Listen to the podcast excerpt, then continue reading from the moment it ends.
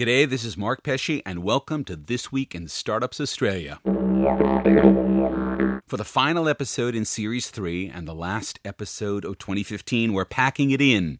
StartupAUS CEO Peter Bradd will join us to discuss the federal government's recently released innovation plans. Then, Monica Wulff, CEO of Startup Muster, will discuss some of the more significant findings in this year's survey. Finally, we'll have a visit from Santa in the guise of the Australian Stock Exchange. Rory Cunningham of the ASX will talk about what it takes to take your startup to the public markets. We're going out with a bang on This Week in Startups Australia. This Week in Startups Australia is proudly sponsored by Braintree, the easy all in one payment solution for your app or website, and Getworm, the place where startups and early adopters converge.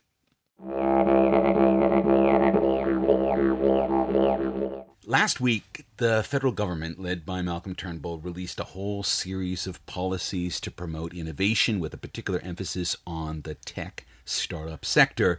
And with us to discuss the plans is StartupAUS CEO Peter Bradd. Welcome back, Peter. Thanks for having me, Mark. And uh, the response here, with a couple of notable exceptions I, I won't name, but the response has been incredibly positive. People are excited. What about you? Yeah, so StartupAUS, uh, I was in the lockup um, uh, down in Canberra last Monday.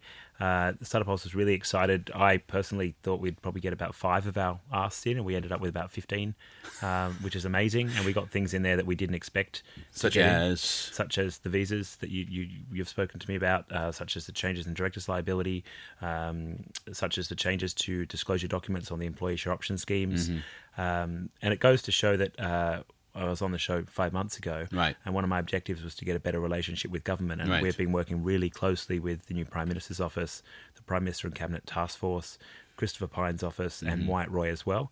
Um, you know, having sort of daily meetings, people calling on mobile all the time. So was it literally sort of almost a zero to a one after the coup happened? We went from a government that wouldn't talk about innovation mm. to a government that only talked about innovation. which is um, fine if you're in the innovation game. Yeah, it was really difficult for StartupAUS because we were we were resourced for a Tony Abbott led government, mm-hmm. and we don't have the resources for a Malcolm Turnbull led government. So we've been doubling down on trying to raise funding for our not for profit so we can increase our resources. Oh, that's really interesting. You were you were basically geared up for a government that wasn't prepared to listen to you, and now you have a government that wants to engage you in every possible place, and you're like, wait, we can't handle all of this. Yes, yes. So exactly. it's a good problem to have, but it's still a problem. Yes. So we just yeah, we're trying to get more corporate support. Okay. All right. So the 15 policies that you got in, which ones are the specific highlights for you, and what do you think they're going to mean to the startup community? Yeah, so the number one request we had was for a national innovation agency, and we've got um, a couple of those. We've got a uh, Prime Minister chaired um, uh, committee inside Prime cabinet, Minister and Cabinet, right. which is there's only like six of those. You know, it's a National Security yeah. Committee and the like. So that's that's amazing. Right. We've also do, do, we know who's on that yet? We know that he, he's on it. Pyne is on it, and I'm assuming it's all the cabinet ministers that are responsible um, for all of the different sections. All right, so the minister for science, the assistant minister for science, um, um, assistant minister for innovation. So it hasn't been announced yet, so I don't. Right. I'm not 100 percent sure. Um, okay. In, in, terms of who's on it, but right. I'm assuming it'll be the, the, cabinet ministers. So mm-hmm. uh, Wyatt Roy is not in cabinet, for example. It's Christopher Pyne okay. uh, that's in cabinet. Yep. Uh, and uh, we've also got a a, section inside the Department of Industry that's been set up specifically, and we've also got Bill um, Bill Ferris and um, the new chief scientist will be uh, co-chairs of Innovate and Science Australia, which is the new innovation board, which mm-hmm. will have a, a, a bigger remit. Mm-hmm. Um, so we almost got three sections with the Prime Minister chairing that, which is fabulous. So that was our number one ask. Uh, second, uh, around visas, uh, mm-hmm. we asked for, we pointed out that uh, Australia had to become an innovation hub. Right. Um, 70% of the uh, the talent in the engineering talent in Silicon Valley is, is foreign born. Right. And if Australia wants to be creating world leading products, we need world leading talent here but to do that. It was funny because listening to the particularly the journalists going, are they going to cap these visas? And the politicians are going, and you would cap talented people coming to the country because it was a very weird frame. It was as if we've changed the game so completely. Because this isn't about limiting the talent that's coming into Australia. This is about making it as easy as possible, right? Mm. Now, part of what I heard was that if you come and you start a company and the company fails, then you get kicked out again. How do you think that's actually going to work in practice? Well, they don't have uh, a lot of the details there. So in the lockup, I asked the same questions. Right. Um, and uh, there are a lot of things in the innovation statement that are still yet defined. So, for example, with the taxation um, write off, so Right. if you invest into a they haven't said it, whether it's a tech startup or it's all small business, uh, you'll get a write off of 20% of your investment, but there'll also be no capital gains tax. Labor put forward for that to be all small business under 25 employees and less than $400,000 on the balance sheet. Right. Um, and the UK is also all small business. Obviously, StartupAUS represents tech startups, Right. but um, uh, so that's something that's yet to be defined. The entrepreneurship visas are yet to be defined. Um, the, uh, the the disclosure document types with the employee share option schemes, employee share option plans, the disclosure documents you have to put out to ASIC are yet to be defined. Do we know how much of this can be done sort of just by mandate versus how much of this actually has to go through Parliament in terms of legislation? Yeah, well, anything that is, involves legislation needs to go through Parliament with Right. legislation. So, um, for example, the twenty percent write-off Right. needs to go through Parliament. Um, so we need to push that, push the government really hard on that as a as a community. Mm-hmm. We need to just like we have with employee share option schemes and like we need to rally together, have a co- coherent, consistent message, uh, specifically around uh, that twenty percent write-off because we don't want a funding gap. There are people here at Fishburners that are trying to raise money, and if they can't investors get the write-off in, in Jan- July 1, they're going to wait until that date. Right. Uh, so we need to push it as far fast as possible. Grandfather through. it, yeah. I wouldn't say grandfathering. Um, I would because if it's not legislation, it's difficult to grandfather something because it's not yet legislation. Right. Um, once it's passed, they can enact it. So I think that we just need to need to get it through legislation as quickly as possible. Well, and with the two major parties essentially trying to out innovate each other in policy, at least at the moment, it looks like the road is relatively clear here. I mean, I think we're going to see because we have the mid year financial review coming up, mm-hmm. and I think yesterday the Treasurer announced that the money for the innovation spend, which is 1.1 billion, mm-hmm. is going to be taken out of other things. And so there will be, I think, some, well, there'll be some people looking very askance at this because the money's going to be taken away from them. So Yeah, I we'll find wonder- out. They haven't said much. No, no, they've been playing their cards very close to the chest. All right, now what's what's going on with employee share ownership uh, schemes? Because that we've tracked from bad policy now into good policy. So how good is the new policy? The new policy um, is great. They're, they're, the issue, there are a couple of issues, but one of the issues is uh, the fact that if you issue, currently, if you issue um, employee shop or you issue any securities to more than 20 people, you have to disclose your financials to ASIC, and then your financials are in the public realm, Right. which is what we've had changed under this innovation statement. Um, the caps are, are quite low, and uh, people would like those caps uh, increased. There's also a requirement to have your shares for three years, and we don't feel that if you you know you're part of a successful company that that that um, you want to exit within 18 months or so because say I don't know Facebook buys you, why should you wait for three years till your options become? Um, Normally, that's the term of the contract with the company rather Yes. than the term of the contract with the government. So that's they often have drag-alongs though, and you know tag-alongs and drag-alongs and all that sort of stuff. Yeah. Um, so, and we were really we were really interested in that. They've they've announced um, uh, government as an exemplar as well, which is which is really interesting. Uh, so that's where government uh, is is trying to lead by example, and we saw that in a very short period of time. It was basically eight weeks. Turnbull's been in for just over three months. About eight weeks, we got this entire innovation statement out. Yeah. Um, you know, under a person like Malcolm Turnbull that can actually talk about innovation because he's he's done it himself. And sometimes can't talk about anything, but Yes. Um, uh, we've seen uh, the Prime Minister and Cabinet, we've seen, which is a, uh, a, a department inside government, Right. um, work in a way that they've never really worked before. Uh, they've worked amazing. We, we saw things like the policy hack, which got you know people from government together with business leaders, and they're all working in this new way of, of working, Yeah. uh, which is great to see, and I'm hoping to see it continue. all right. What's changed about directors' liability? That's another big change in the in the law. Yeah. So there's there's been three changes. One is um, at the moment, if you go bankrupt and you're a director, you're not allowed to be a director of another company for three years. Right. They've reduced that down to one year. Okay. Um, they've also allowed you to sort of enter into a Chapter 11 style agreement. Um, they haven't got the details of that either. So, but it's- reorganization. yeah. So if you're if you're uh, feeling like you're going to go insolvent, you can go to administrator, but you can still run the business under their plan essentially, rather than currently you just hand it to an administrator who liquidates everything in a fire sale. Uh, and the third one is uh, you can have uh, clauses in your contract where if you get into financial trouble, you can cancel the contract, so it won't send you into uh, administration.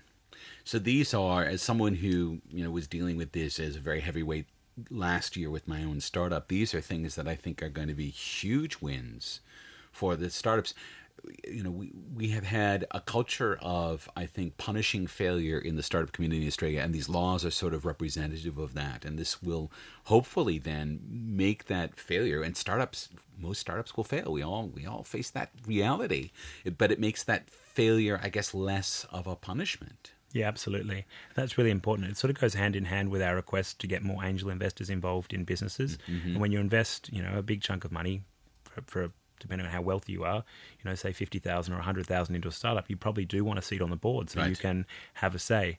Um, but currently, being a director of a startup, as you said, is, is very risky. Um, so these laws were a step towards changing the culture of Australia. Yeah and making it more more like the culture in other countries. Okay, so 5 months ago you sat right where you're sitting now and you said I'll be out of this job in 6 months and I did not believe you. And when we did the pre-briefing for this interview you said, "Oh yeah, that's right, and I'm stepping down after 6 months." So why and how and what happens next? Yeah, great. So um, yeah, we had I had other journalists that said, "What can you achieve in six months?" And it's good to show you know what what you can achieve um, as an entrepreneur. Um, I created Fishburners part time uh, as a volunteer, mm. and you know it's it's huge now.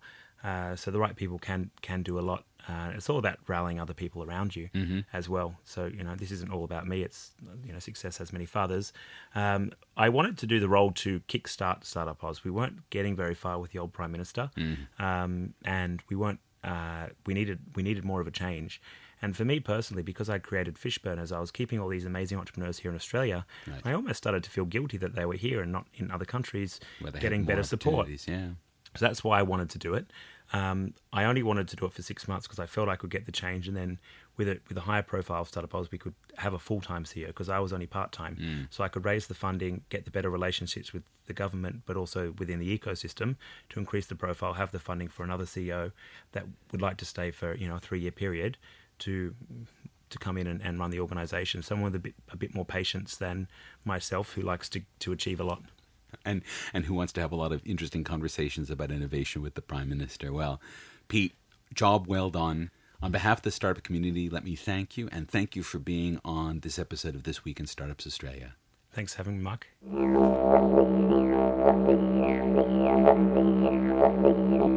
Hi, this is Mark Pesce. I just want to have a few really kind of final words about Twista Series 3 sponsors Braintree. These, these folks make code for easy online payments. Now, developers around the world have used Braintree's V.0 SDK as a simple way to accept PayPal and credit cards and debit cards and whatever's next. With a single scalable integration, you get robust fraud protection on over 130 currencies around the world. That makes your global expansion a snap. Using Braintree is as easy as integrating a few lines of code. Don't take their word for it. Try out the sandbox and see for yourself at braintreepayments.com slash twista.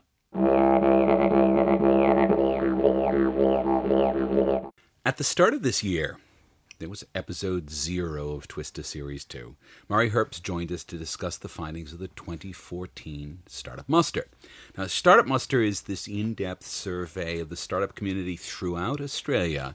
Its findings can influence policy, they can also help the community to understand its overall health.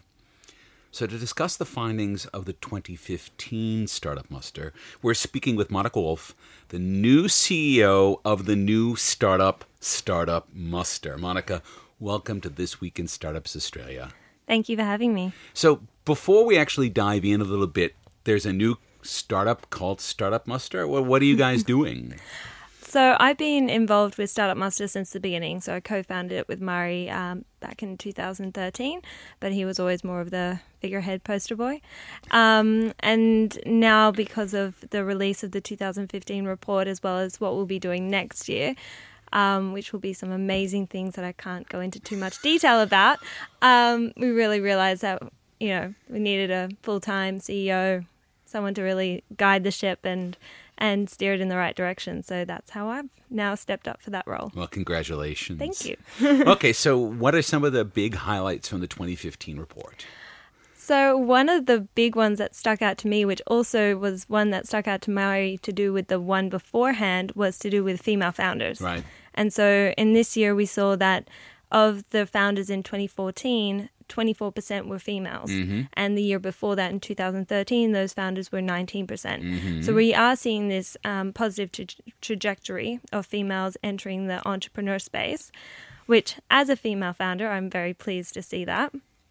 And it still is nowhere near where it should be. But the fact that, it, you know, it is happening and there are different things that might be leading to this happening is um, is what's going on. And some of those include there's, you know, in the survey we asked reasons for pursuing a startup.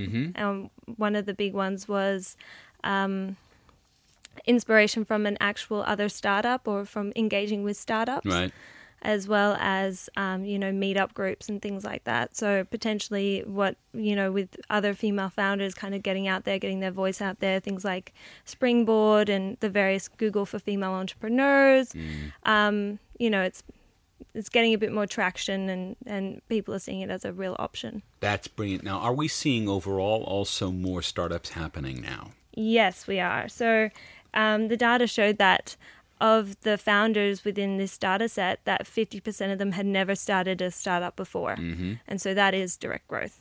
Also, the most common reason for pursuing a startup was, um, was dissatisfaction with their job, which rated 33%. But then uh, right under that was um, people doing a hobby and then that actually turning into a viable business. Wow. So this idea that you could actually be pursuing something you love and then at a certain point go, okay, I don't want to love this anymore. I want to make a business out of it. Exactly. the dream, right? Which is well, Do what you love. yeah. Except when you turn it into a business, you don't love it as much. and this is always, uh, this is always a bit of the trade-off there. I mean, I because I've I've done this myself, and and I mean, it, it is good to, though because I I went exactly through that process. The lovely hobby let me turn it into a business.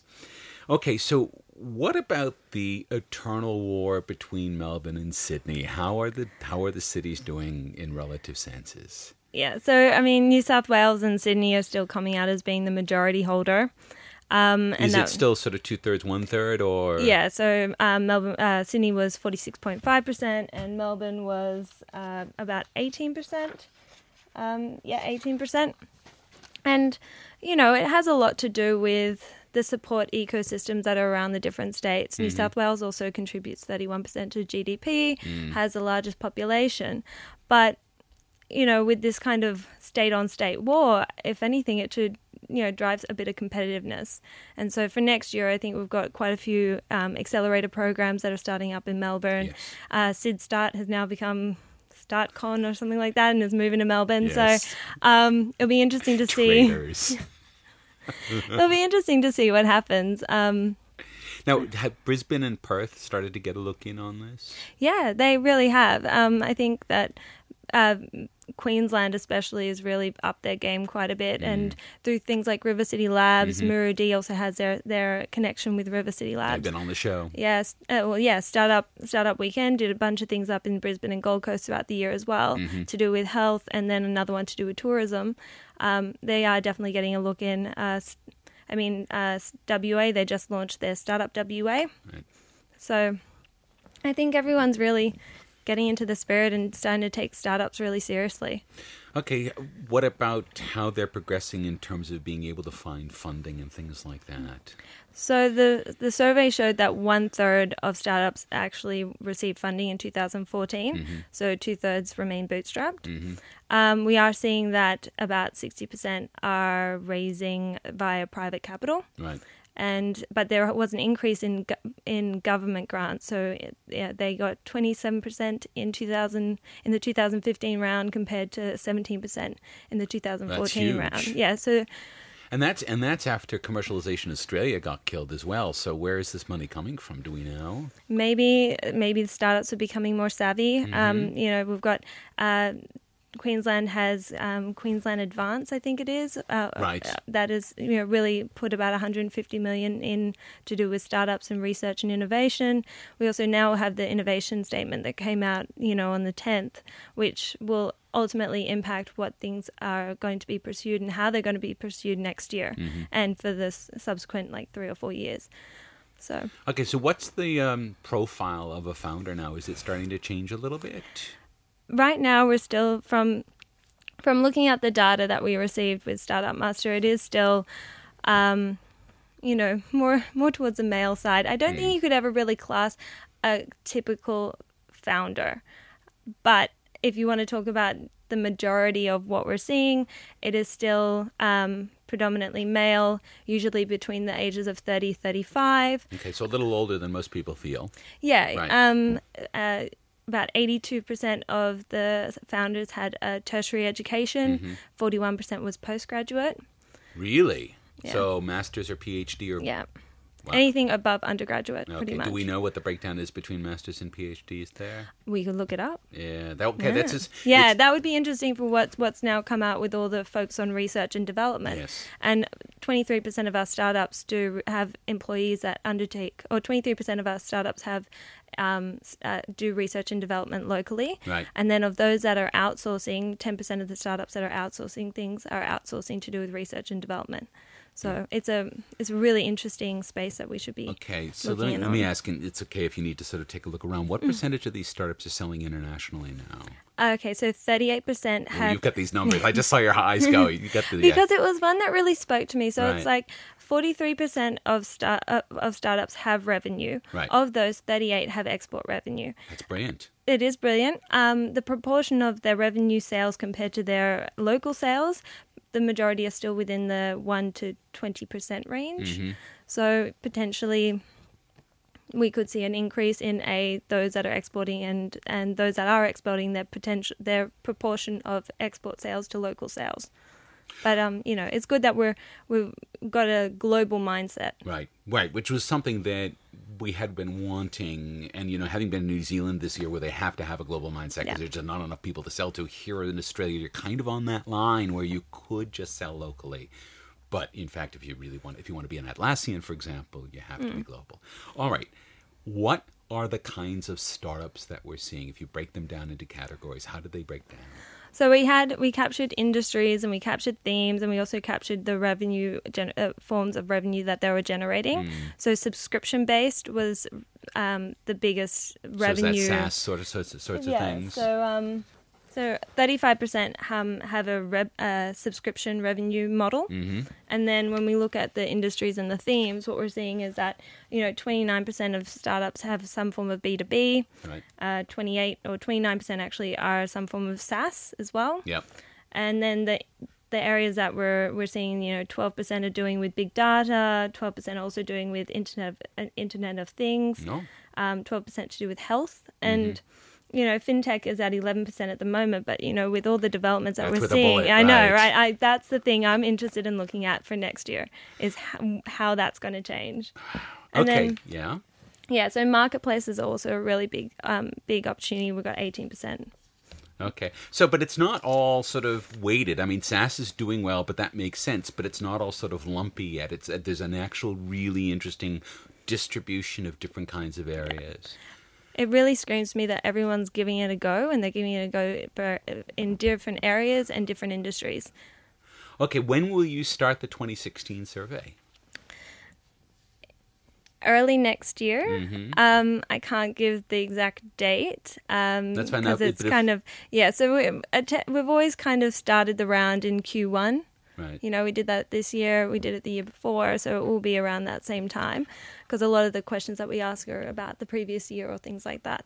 Um, but exactly what we're doing and how we're going to do it, I can't tell you too much more about that. All right. Well, when you're ready to launch, I'll have you come back on so you can tell our listeners because our listeners are all the startup folks and I want them to make sure they get their data in. Monica, thank you very much for being on This Week in Startups Australia. Thank you so much.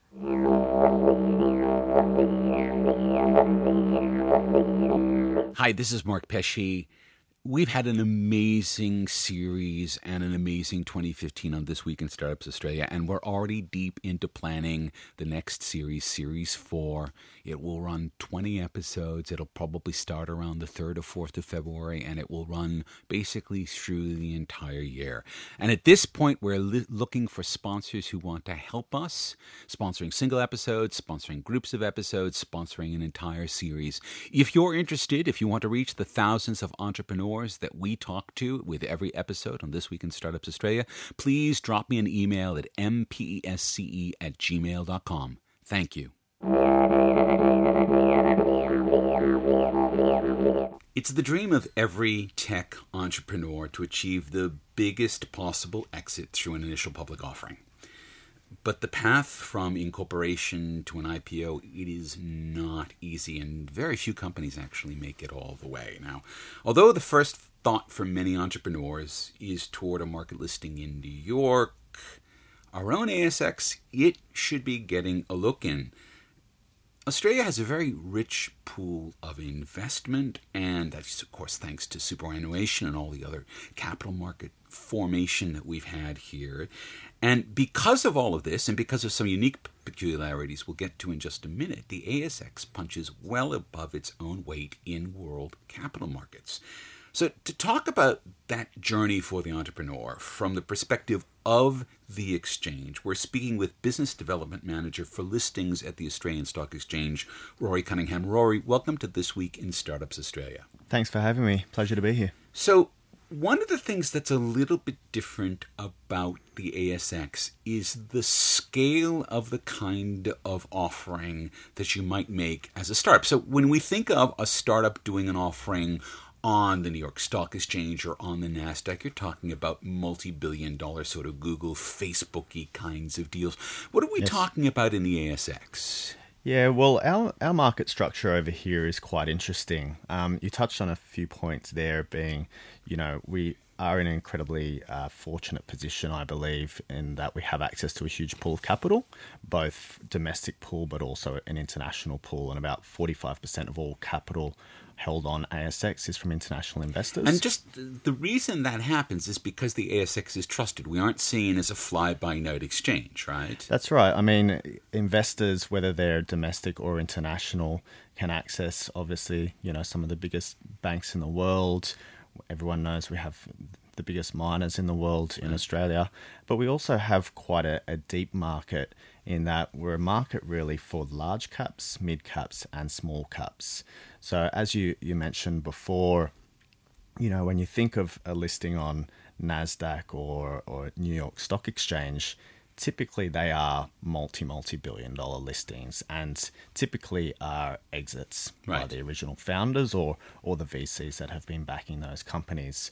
In Australia though we're a little bit different. I mean if you think about our history of uh, the last 100 years where there's been risk capital uh, available for junior mining companies, mm-hmm. junior mining explorers. So that would have been like the Lang Hancocks and folks like that back in the day. Yeah, exactly. I mean, BHP at one point would have been right. a, a, a, junior mining explorer. That we've got a, a market that is available not only for those large cap companies like the big banks that we have, mm. but also mid caps and those small caps. So companies that might say traditionally think of doing perhaps a Series B equivalent round. So somewhere between sort of three and ten million dollars. Yeah, yeah, three and ten. We we do see IPOs for three and ten million dollars in terms of the capital that's being raised. Mm-hmm. Um, but that's probably 10, 10 million dollars in terms of capital raising is probably a good rule of thumb. It can go either either side of that. But accessing public capital markets in Australia for those type of capital raisings is something that we commonly see over here. And it's something you wouldn't actually, because Goldman Sachs would just eat that as a canapé, right? That's the thing. if you tried to do it in New York with, you know, the big exchanges and the big merchant bankers, they would laugh at you if you said, "Oh, we want to raise ten million dollars." They say, "Okay, we'll write you a check." Yeah, I mean, it, we do have, you know, like we're talking about here, I suppose we do have quite significantly different capital markets, and the structure of our market is different in terms of it, there is a vibrant market for those smaller mid caps. I think that does go back to our history of having, you know, funding junior mining explorers. Um, you know, a, a, great example is probably Catapult. Uh, Catapult, you know, had revenue when they listed of about nine point four million dollars, and they raised twelve million for a market cap of 66 million. And they the did this what about a year ago? Yeah, so December 2014, so almost almost 12 months ago. And and that, like you say, you would never do something like that on Nasdaq or New York Stock Exchange, but we do have markets and and listing rules that are tailored to those types of listings. Okay, so how do I, if I'm an entrepreneur and I'm sitting here in the do I do a Series B or do I do a listing moment, how do I guide myself through that decision? Because this is a decision that wouldn't be on the table, say, for an American technology startup, but is on the table for an mm. Australian technology startup. Yeah, and and interestingly, we've actually seen some US companies come to US companies and Singaporean companies come to the Australian market because they can get capital here in order to access capital and make those those decisions. So in terms of making those decisions, I mean, really as a as a founder. Uh, working with your advisors, you should be looking at trying to make the most objective-based decision that you can about the capital that you're that you're seeking. So, I suppose firstly, what's the cost of that capital? Mm-hmm um, costs in terms of hard costs, such as fees that right. you incur, but also around valuation. Um, that's obviously an important consideration for any capital raise. Uh, when it comes to the public markets, I mean, there are some, obviously, some advantages of being a publicly listed company. We've talked about access to capital. There's also the secondary market for your shares, so that's the continuous trading. Mm-hmm. You get a higher public profile, you'll have institutional investment. Um, the valuation of your company should also be arguably fairer because mm. you have a full market appraising right. what it believes is, is the fair value of your Which, company. Which, of course, works both can, ways. we can debate that probably for an hour, so that's we might leave that one. Well, but and, uh, when you showed me before we went on the air, you know what Catapult had listed listed at was 66 million, and, and I know a dear, and I thought the company was worth a lot more than that. Of course, sure. now as of the recording of this, which is the end of November, the company's worth three times that. So it's yes. worth around 200 million, which seems to me much fairer. So it actually does seem as though the market is now factoring in what the real value of the business is. Sure. Okay. Yeah. I mean, that's that's the beauty of of any market, really, and of our market here is that there are so many investors in the market, and all different types of investors with different risk profiles that are prepared to uh, you know, invest in, in companies such as Catapult, or there's also plenty of investors that want to invest in a Commonwealth Bank or a National right. Australia. Yeah. Okay, so I'm I'm making the decision with my advisors that in fact I can get the best price for my shares for my capital in the ASX. Mm. What do I need to start to do? Yeah, so in in any IPO, you're going to need a core advisory team. So you're going to need your investment bank or your broker, mm-hmm. you're going to need your accountant, and you're going to need your lawyer. Mm-hmm. Um, those three play a really critical role in, in guiding uh, the path and success of your IPO. Am I going to have to reorganize my corporation in any way to handle an IPO versus yeah. the standard sort of contract yeah. for that? Yeah, so it's it's a really important consideration, uh, both in terms of the having the right structure for an IPO, and, and I'll talk about that in a, se- in a mm. second, but also what are your ongoing obligations as a listed company? Because it the obligations of being a listed com- company are, to be honest, they are quite onerous, and there's reasons for that. It's because it improves the, uh, I suppose, the trust that investors, transparency, the transparency in the market, right. um, and investor trust and transparency is an extremely important factor of the market. So just stepping back a bit, so in in an IPO, a company is going to have to be uh, a, a, public company mm. according to the Corporations Act, mm-hmm. and it will be listed on ASX. So there's a company structure around that that needs to uh, take place. Typically, a company when they're starting off in this process might start out as a proprietary limited company, but they'll work with their, their lawyers and their accountants to get that switched over into a, a public company. The other thing uh, that will need to be put in place is a board of directors that sits on top of the, the public company uh, structure. And, and, and, those directors are generally sort of different from the directors who might have been on the board while the startup was taking off, right? Because there's a different set of skills. Yeah, I, I, that's that's fair. I, I think what you might find is is an, a founder, original founder of the company, might take a director position. Mm-hmm. It'd actually be kind of uh, rare that that didn't happen, mm-hmm. but there'll be other directors that probably have experience both in a public company uh, market structure. So they're, they're, existing directors of ASX listed companies. Um, they'll have experience on other boards, but also they'll have experience or skills that might apply specifically to the industry in which you operate in. You're listening to This Week in Startups Australia. We'll be right back.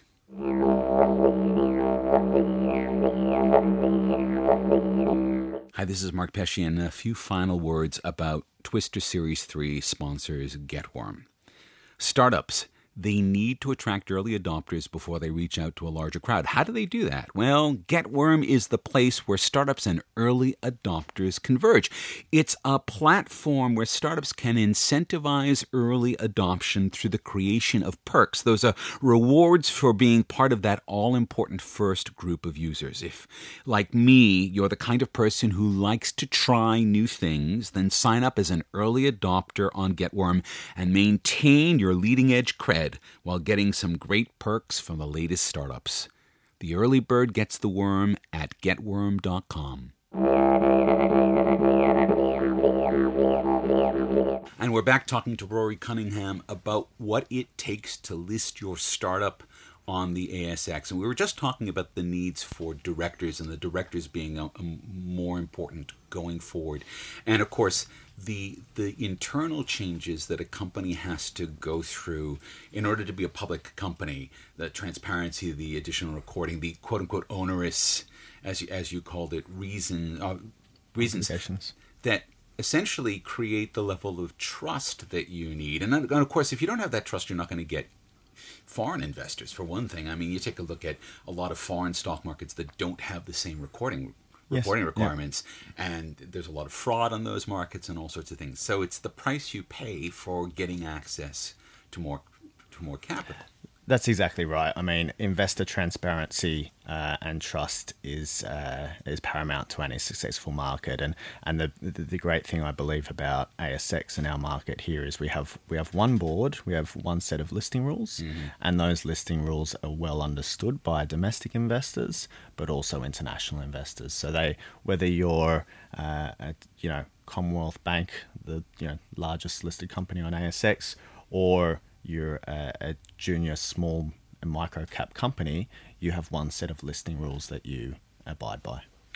Okay, so I've, I've figured out what I need to do. What are the actual steps that I'm now going through? What is the trigger for an IPO? I guess the, what's the first document that needs to get filed? How, what is this actual process in terms of steps? Yeah, so working with your advisor, you, you're looking to do a, a number of things. First of all, uh, we discussed getting in place the right structure. So you'll have to convert over to a public company structure. Mm-hmm. We also discussed getting in place a board of directors mm-hmm. Uh, that are perhaps understand the listing rule environment.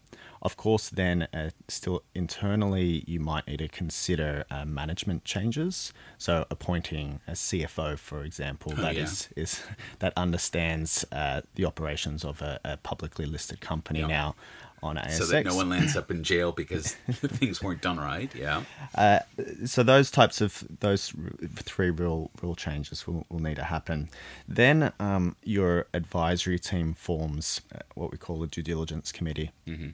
And that due diligence committee is responsible for producing uh, the prospectus document, mm-hmm. which is used in marketing your IPO uh, to investors. And a prospectus document is quite a schizophrenic document because half of it is about how great this investment is, and then the other half is about how dangerous this investment is, right? And that those are sort of well, the second half is required by law, and the first half is required to move the shares. yeah, uh, but I think also the uh, disclosing of a risk in investment is uh, again goes to that uh, ability of, of building transparency and mm-hmm. trust mm-hmm. with investors. Um, first of all, the prospectus document uh, is a Corporations Act requirement. So mm-hmm. when any when a company is looking to raise capital from from uh, retail investors, they'll, they'll need to produce a prospectus, a prospectus, and that really is so that investors can determine the rights and liabilities attaching to the shares that are offered and as well as the assets, liabilities, and financial position and performance of the company. Um, and like you say, not only is it talking to what are the uh, potential benefits of, of investing in XYZ mm. company, but also the risk. And I always point to the example of uh, Xero, uh, the, the accounting software platform. And when they originally, and I'll just throw you know a bit of a, a, a bone here to our colleagues in New Zealand, uh, the New Zealand Stock Exchange, when uh, Xero listed on, on that exchange, if you read through the prospectus and the chairman's letter, the chairman in his letter to the to the public said that Xero is an early stage business similar to a venture capital opportunity and is therefore a high risk investment. And uh, so, not only you know, if you read through that prospectus, were the benefits clearly you know visible to investors, but also the risks that they were potentially exposing themselves to. And this is, I guess, if you were a, if you were a venture capitalist, you would know this, and you wouldn't have to necessarily have it spelled out. Although generally, in a prospectus that goes to a VC for a formal deal, these things are spelled out.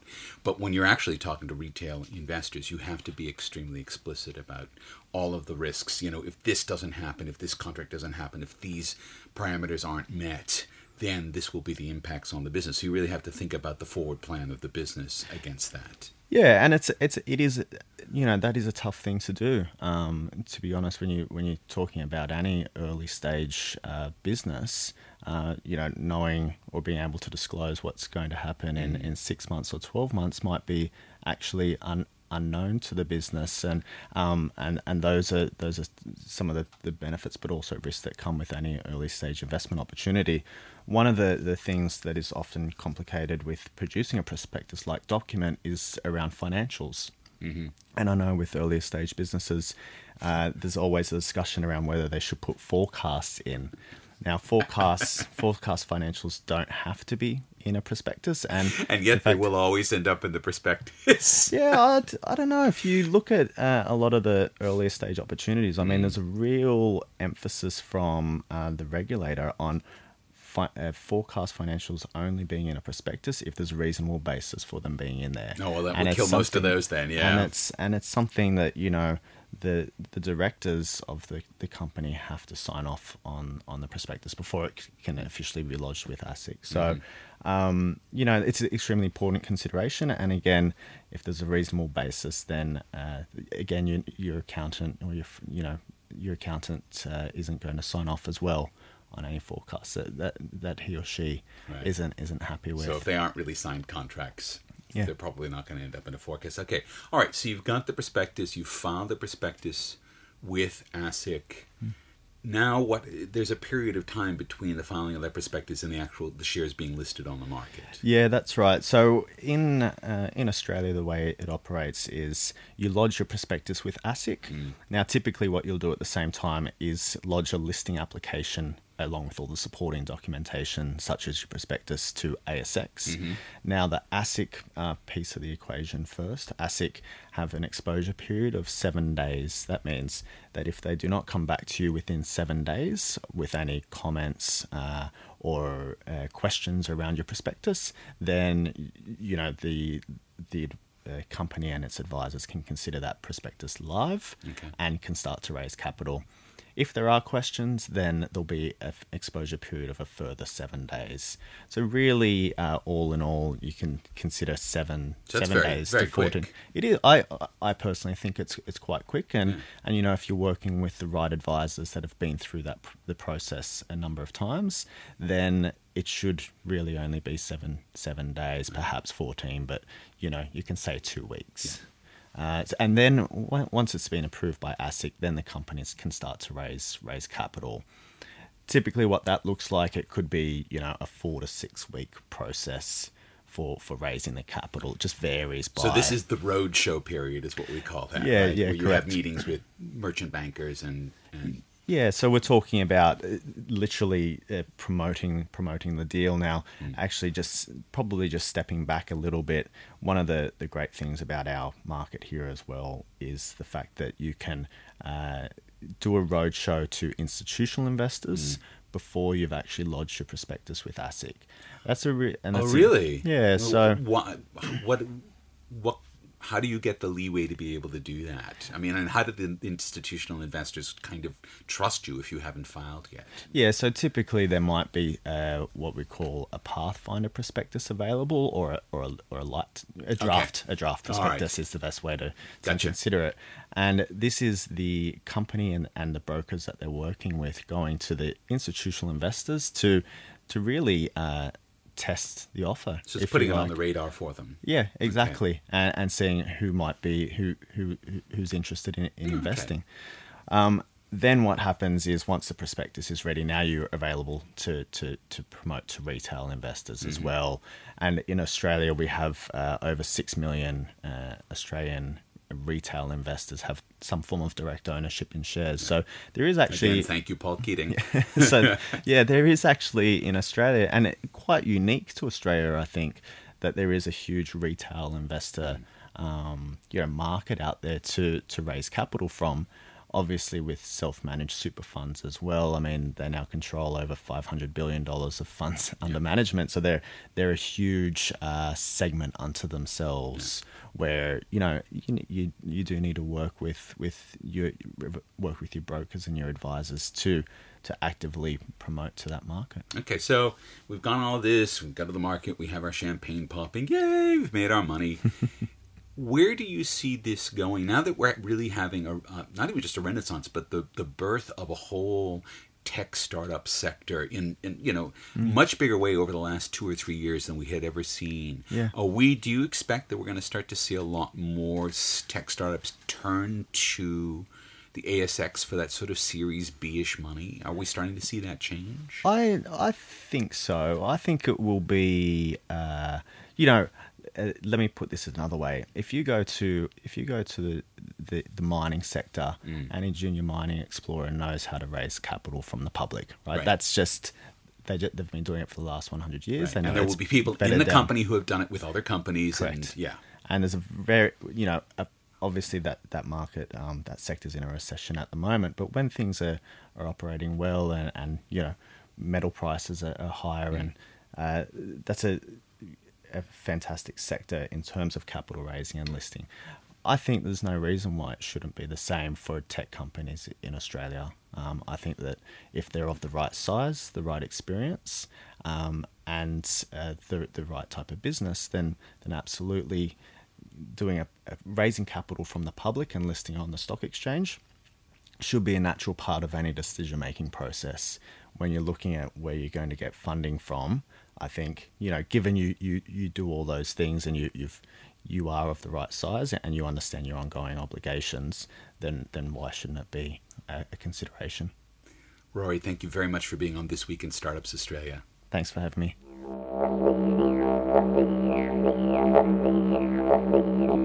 This has been a big year, a huge year.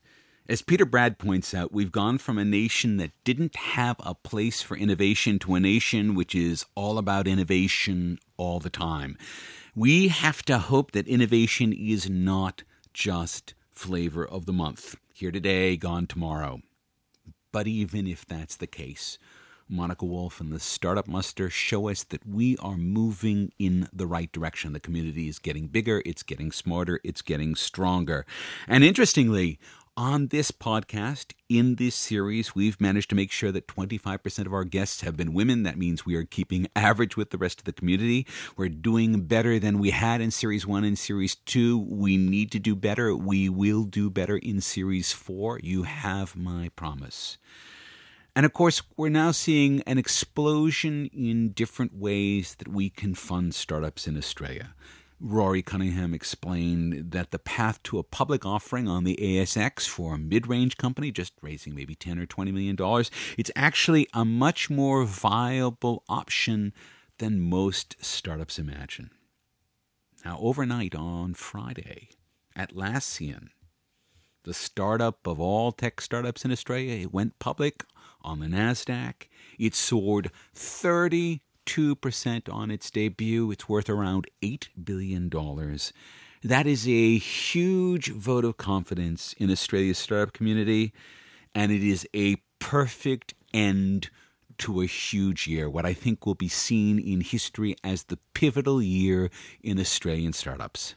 If you want to learn more about our guests, drop by our Tumblr at twistartups.tumblr.com. They have some behind the scenes photos on there. You'll also find a presentation that Rory Cunningham gave us, which is a step by step explanation of what you need to think about if you're thinking about going public on the ASX. So you can check it out at twistartupsaus.tumblr.com. And for a final time, huge thanks to Series 3 sponsors Braintree and Getworm. Their support has made this podcast possible, guys. Thank you so much for this. Thanks to Felix Gormuth and analogcabin.net for his hard work, and I do mean hard work, creating a podcast that is consistently wonderful to listen to. Thanks to Peter Bradd, Monica Wulff, and Rory Cunningham for taking the time to come on our show. We will be back in February with Series 4. Until then, this is Mark Pesce thanking you for listening to This Week in Startups Australia.